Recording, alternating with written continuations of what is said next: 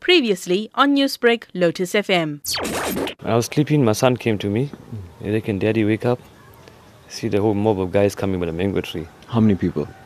Uh, easy about 60 to 70 of them hmm. was coming from that way.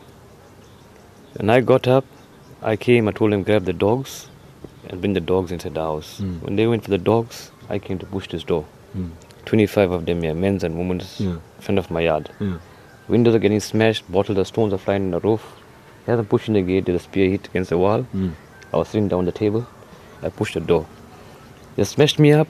Uh, the only thing my I heard my daughter saying, "Mommy, they're stoning the house," and the next thing when I put, I just put my head by the window, and then that stone just came and hit me on my face. Hmm.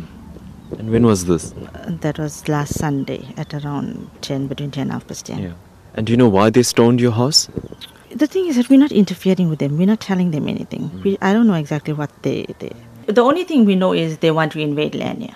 I ran like about 100 uh, meters away, but I could hear them breaking and damaging stuff. Yeah. Yeah, So, so, then they approached your car, and what did they do? they, I, I couldn't see, but uh, when I came back after uh, the noise subsided, I actually saw my car on fire. Yeah. And what did you do when you saw your car on I fire? was traumatic. I had to run to the uh, change room and get all our fire extinguishers and try and put the fire out. Yeah. Previously on Newsbreak, Lotus FM.